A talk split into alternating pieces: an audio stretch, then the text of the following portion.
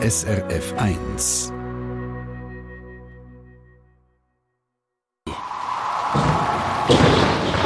SRF 1 Wetterfrage. Ja, zum herausfinden, wie das Wetter wird, kann man sich scheint am Verhalten der Ameisen orientieren oder an Wetterregeln, wie wenn der Hahn kräht auf dem Mist, ändert das Wetter oder es bleibt, wie es ist.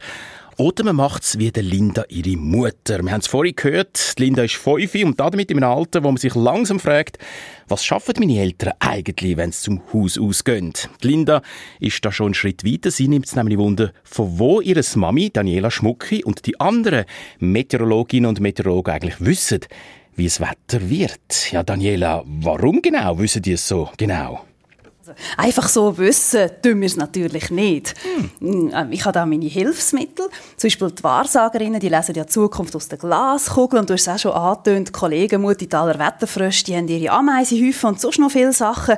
Und wir, Meteorologinnen und Meteorologen, machen unsere Vorhersagen mit Wettermodellen. Alles klar. Oder auch nicht, weil die Linda würde jetzt vermutlich fragen, von wo weiss denn das Wettermodell, wie das Wetter wird? Ja, das Modell ist eine Vereinfachung, ein Abbild von etwas. Und so versucht das Wettermodell zu simulieren, wie das Wetter funktioniert. Und das sind einfach die Regeln von der Physik, Gesetze von der Physik, also wie Luft und Wasser sich bewegen. Und das kennt man eigentlich sehr gut, das weiß man. Und so weiß dann auch das Wettermodell, wie alles zusammenhängt. Aber es ist ganz schön kompliziert, was es alles muss wissen, weil das Wetter auf der ganzen Welt ist ja auch miteinander verbunden. Okay, das Wettermodell weiss, vereinfacht gesagt, wie das Wetter funktioniert. Wie kommen ihr jetzt aber auf konkrete Prognosen? Da ist folgende Idee dahinter. Wir können gerade zusammen ein Experiment machen. Vielleicht macht Linda auch gerade mit daheim. Und zwar stellen wir uns ein kleines Luftpäckchen vor, direkt vor unserem Nasenspitz. Wir können zusammen kurz anlangen. Genau, das Stückchen Luft. Und wenn man jetzt weiß, was das Luftpäckchen für eine Temperatur hat, wie feucht das es ist, was es für eine Geschwindigkeit hat, in welche Richtung das es sich bewegt und noch viel, viel mehr, dann könnte man eigentlich berechnen, wo das Luftpäckchen in einer Minute ist.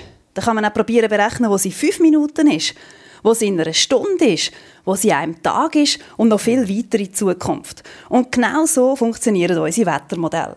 Sie rechnen aber nicht nur ein Luftpäckchen Zukunft, sondern ganz viele Punkte. All paar Kilometer auf der Erdoberfläche und auch in der Höhe, sogenannte Gitterpunkte, werden in Zukunft gerechnet. Und mit diesen Gitterpunkten kann dann das Wettermodell in nützlicher Frist eine Prognose ausrechnen.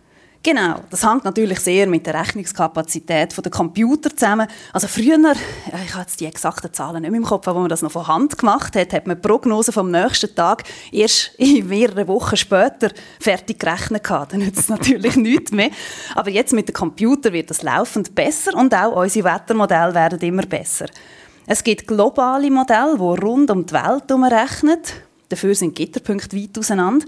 Und dann gibt es auch regionale Modelle, zum Beispiel nur für den Alpenraum.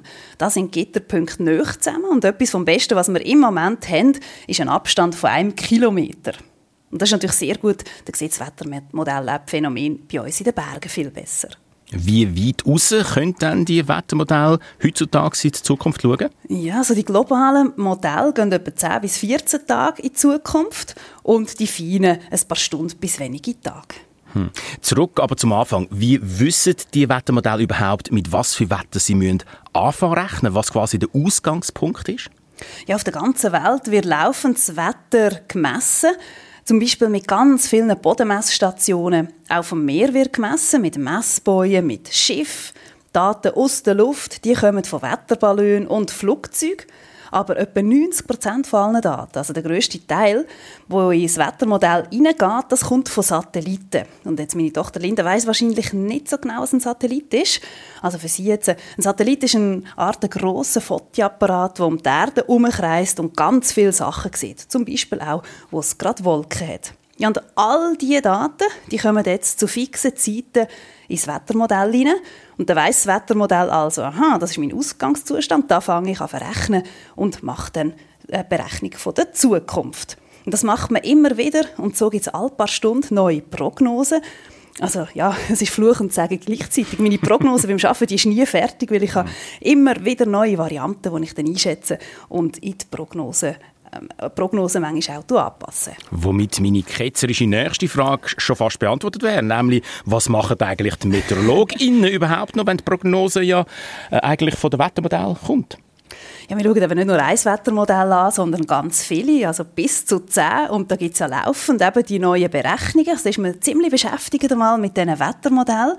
Und dann tun wir natürlich auch mit der aktuellen Situation vergleichen und einschätzen, es gibt manchmal Berechnungen, wo nicht mal die aktuelle Situation richtig drin hat. Die Modelle kann man dann gerade ködern. Und so kommt doch recht viel Erfahrung von den Meteorologen ins Spiel, welches Modell bei welcher Wetterlage eine Situation gut im Griff hat. Und ich sehe uns auch als eine Art Übersetzer von diesen sehr technischen Wettermodellen für die Leute, damit man dann ganz einfach weiß, was uns wettermässig erwartet. Jetzt wissen wir also, wie auch die kleine Linda, was ihres Mami so den ganzen Tag schafft, wenn sie beim Schaffen ist. ja, oder eben auch daheim. Also ehrlich gesagt, hört das eigentlich nie auf. Also ich und meine Gespendli, wir schauen natürlich immer, schauen, wie sich das Wetter dann tatsächlich entwickelt und natürlich auch, welches Wettermodell recht hat.